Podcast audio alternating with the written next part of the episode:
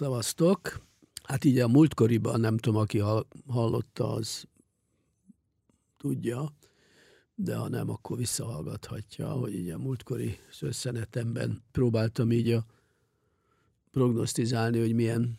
milyen trendek várhatók így a, a gasztronómiában, és ez nem csak Magyarországra vonatkozik, hanem így nyilván ilyen világ szinten, bár érdekes, hogy mi egy bizonyos szempontból járjuk a saját utunkat, másrészt pedig nyilván nem tudunk el vonatkoztatni, vagy hogy mondjam, teljesen más csinálni, mint ami a, mint ami a világban történik.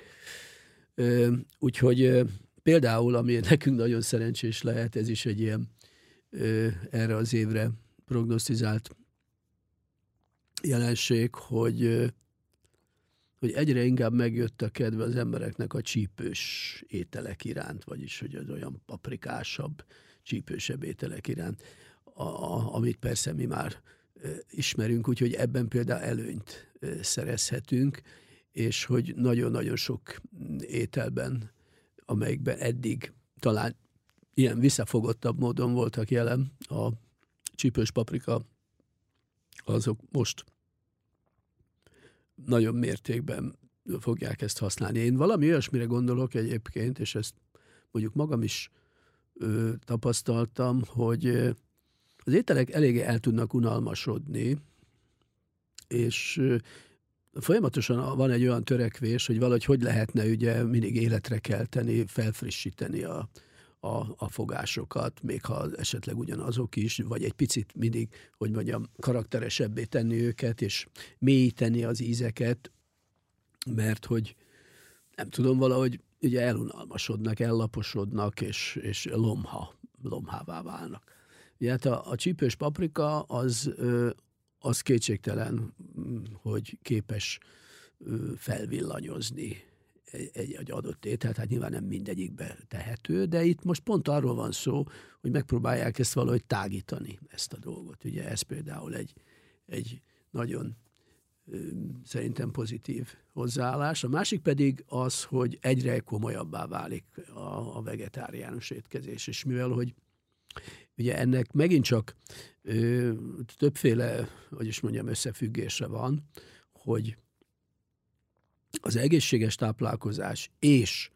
a hozzájáruló, vagy azzal együtt, hogy is mondjam, együtt elérhető környezeti terhelések csökkentése, az, az, az egyre inkább erre egyébként, erre a vegetáriánus étkezés felé irányítja a, a, a fogyasztókat, és ugye mivel hogy tudjuk azt, hogy,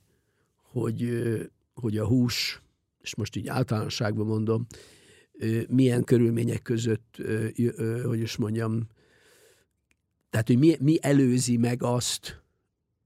az milyen hosszú folyamat, amíg aztán abból valamennyi az asztalunkra kerül, és hogy az alatt az idő alatt, amíg, amíg ugye létrejön az a termék, amit már fogyasztható, hogy addig mi minden ö, nem megy keresztül, és hogy mekkora lábnyoma van így a környezetben ö, a, a, a hús és állattenyésztésről beszélek, állattenyésztésnek. Egyébként nem véletlen, hogy közben már, most már nagyon közel vagyunk, a, pontosabban hát van már műhús, ennek semmi köze nincs a, a, a, az állathoz és az állattartáshoz, el fog terjedni, egész biztos, szóval ez, ez, ez, ez, ez nem kérdés. De, de ez, ez, ez egy másik vonal, egyébként kíváncsi vagyok, hogy, hogy azt majd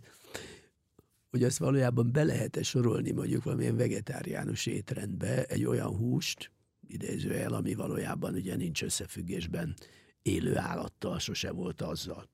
Jó, de ez mindegy legyen, majd ez egy komolyabb filozófiai kérdés azoknak, akiknek ez a dolga.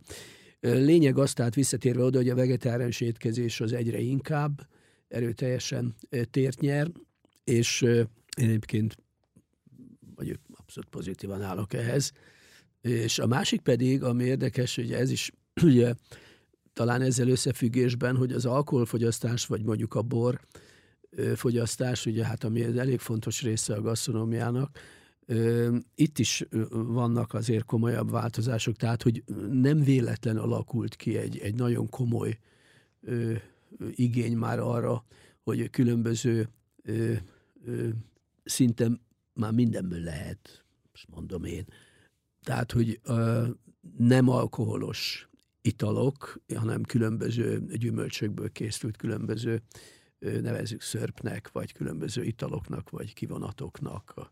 ö, és ez lehet fermentáció útján elért ö, italok is. Tehát, hogy ez például nagyon, ez is nagyon trendi, és ugye hát, mint tudjuk, ugye fine dining éttermekben is ugye van már egy, van ilyen, hogy nem csak borral párosítanak ö, ö, ételeket, hanem, hanem ilyen, hogy mondjam, ilyen szörp, szörpökkel, hát most nem tudom másnak nevezni, ö, ilyenekkel is, tehát hogy ez is benne van, ez is valahol a, a, a jövő ö, mélyén rejtőzik, hogy ez aztán még mennyire ö, fejlődik tovább. Van egy másik jelenség, ami, aminek így, így az utóbbi időben figyelgettem, és azt gondolom, hogy ez is hozzátartozik a, a, a jövőhöz. Ez pedig a TikTok. TikTok.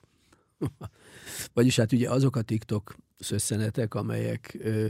valamilyen módon a gasztronómiához kötődnek. És ennek, ennek az egyik leg,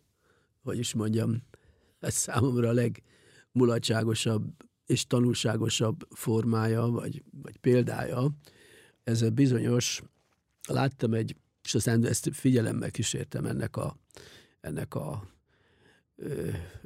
fekete bőrű hölgynek a, a, a karrierjét, vagy a kálváriáját, amit bejárt. Ugye van egy, van egy úgynevezett pink szósz, vagyis hát egy, egy rózsaszín szósz, ugye rózsaszín szósz. Hát már eleve egyébként a rózsaszín így a, az, hogy mondjam, így a, a megalapozott vagy jó ízlésű gasztronómiával egy elég furcsa, ö, hogy mondjam, jelenség, tehát én meg nem feltétlenül buknék a rózsaszín szószra. Na mindegy, tehát, hogy és hát a, ez, ugye ez egy tiktoker, ez a, ez a hölgy, aki valamikor, nem tudom, azelőtt privát séf volt, és egyébként egy egyedülálló nő egy gyerekét neveli, stb. Tehát egyébként egy ilyen szimpatikus jelenség, és ő egyéb egyszer csak kitalált. Ő egy ideig ilyen youtuber volt, nem volt különösebben nagy nézettsége, és akkor egyszer csak átment a TikTokra, és ott a TikTokon elkezdte tolni ezt a rózsaszín szószt. Semmit nem, azt nem mondta, hogy milyen íze van, azt nem mondta, hogy miből van, stb. Csak ott volt, ott lehetett látni egy ilyen magenta világító rózsaszín májva, rózsaszín szósz, ami mondjuk engem szíven ütött, de egyszer csak kiderült, hogy volt nem tudom ezer követője, és ahogy kijött ezzel a pink szószal, onnantól kezdve 80 ezer követő, 3 millió like, stb. És akkor, amikor ezt már láttam, ugye akkor egykor rájöttem, hogy meg kell néznem még jó pár ilyen különböző ilyen gasztrovideót, hát van közöttük egyébként hihetetlen profi, nagyon nagyon jól megcsinált, nagyon jól összevágott, pikpak, ez és szöveg nélkül, csak ilyen kis zajokkal, nem tudom, és mégis teljesen értető. Tehát kvázi ugye a recepteknek egy teljesen másik, hogy mondjam, feldolgozási formáját adják. Valószínűleg ez is valamilyen módon a jövő. Na a lényeg visszatérve ide, tehát ugye itt a, a pink szósz, és egyszer csak ugye a pink szósz hát beindult, mint az őrület, és, és ez a szerencsétlen nő, hát mert ez nem tudta utolérni ezt az elképesztő igényt, az egyszer csak kitalálta, hogy hát jó, hát akkor ő ezt a pink szószt forgalmazni is fogja, és akkor ugye ezért mondom, hogy ez is a jövő. Tehát, hogy ilyen teljesen indiferens, hogy mondjam, figurák, akik egyszer csak így képesek megszólítani a közönséget, és hát ki a közönség, nem tudjuk, hát arra sokan vannak, fogyasztók innen-onnan világból, na mindegy, tehát ő egyszer csak azt mondta, jó, hát akkor ő elkezdi forgalmazni minden háttér nélkül ezt a, ezt a pink szószt, mert úgy igény van rá, 20 dollár per ez ilyen kis műanyag, nem tudom, palack. Hát, de hát ugye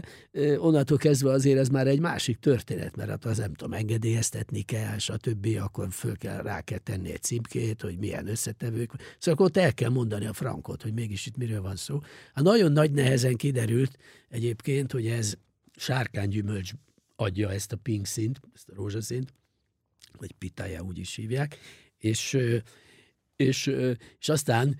azt is elszúrta szerencsétlenül, hogy amikor rá fölragasztották ezt a címkét, akkor, akkor egyszer csak kijött, ott nem tudom, összeadták, hogy kijött, hogy 40 ezer kalória van benne, de hát ez mindez persze hülyeség. Hát nem mindegy, szóval, hogy ezt elírás volt, akkor kezdték előről, de mindez egyébként érdekes, a termék iránti érdeklődést és magát fogyasztást nem befolyásolta negatíve, csak ugye mindig voltak kérdések, és Ja, és hogy mire, mire lehet ezt használni. És akkor mutatta a nő, hogy ez nem tudom, sült krumplira rakták, csirkére rakták, mindenre rakták, hát én már ott, komolyan, ott már ezért fogtam a szememet, nem már hittem a, a látványnak, hogy miért akarnék én pink vagy májva szószt rátenni a sülkrumplira, mindegy, hát szóval ez nyilván ez egy nagyon furcsa világ, na de ez a furcsa világ, és most csak ott itt ennyi a lényeg ennek, szóval, hogy ez, ez itt van körülöttünk, tehát ez, ez betör, és, és, és a, ez a nő forgalmazza a, a pink szószt 20 dollárért per flakon. Na, szóval ez is itt van előttünk ebben az évben, és még hát persze az össze, jóval tovább fog ezt tartani. Úgyhogy azt ajánlom, hogy egyébként szorgalmas magyar háziasszonyoknak, ha hallgatnak engem, már nem tudom, nagyon szeretném, nagyon jó lenne, hogy utcu neki irány a TikTok, és szépen mindenki nyomja, valamit találjanak ki, próbáljanak ebből élni, hát nem tudom, jó az egész, hát itt, itt a szabadság. Na, gyerünk. Szevasztok, jó volt veletek, jövök majd.